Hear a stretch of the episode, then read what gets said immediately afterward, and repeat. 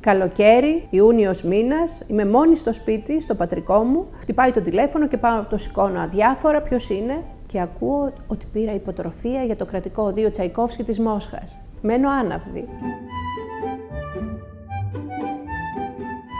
Σε δύο μήνες έπρεπε να τα έχω μαζέψει, έπρεπε να έχω ετοιμαστεί και να φύγω. Θα ασχοληθώ με αυτό που αγαπώ περισσότερο στη ζωή μου, με το τραγούδι, με την όπερα. Έζησα στη Μόσχα 11 χρόνια, σπούδασα, μελέτησα, τραγούδισα. Έμαθα πώς μια φαινομενικά αδιάφορη φωνή μπορεί μέσα από μελέτη να γίνει φωνή η οποία εισακούγεται και κάποιες φορές φτάνει και ακόμα και να σαγηνεύει.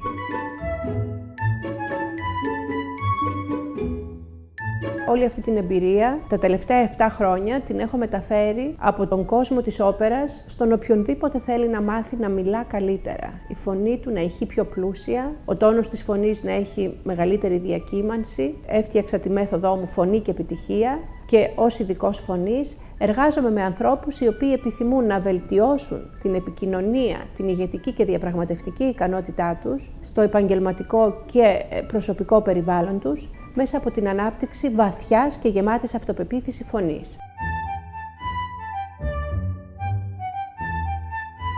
Απευθύνονται σε μένα οι πιο διαφορετικοί άνθρωποι που μπορεί να φανταστεί κάποιος. Άνθρωποι οι οποίοι μπορεί να έχουν μόνιμη βραχνάδα. Άνθρωποι οι οποίοι μιλούν συγκεχημένα. Και ομάδες όμως οι οποίες θέλουν να ανεβάσουν την ενέργειά τους μέσα από αλλαγές που έχουν να κάνουν με τις αναπνοές, με τον τόνο της φωνής, με τον τρόπο που μιλούν και τη δημόσια ομιλία τους κατ' επέκταση.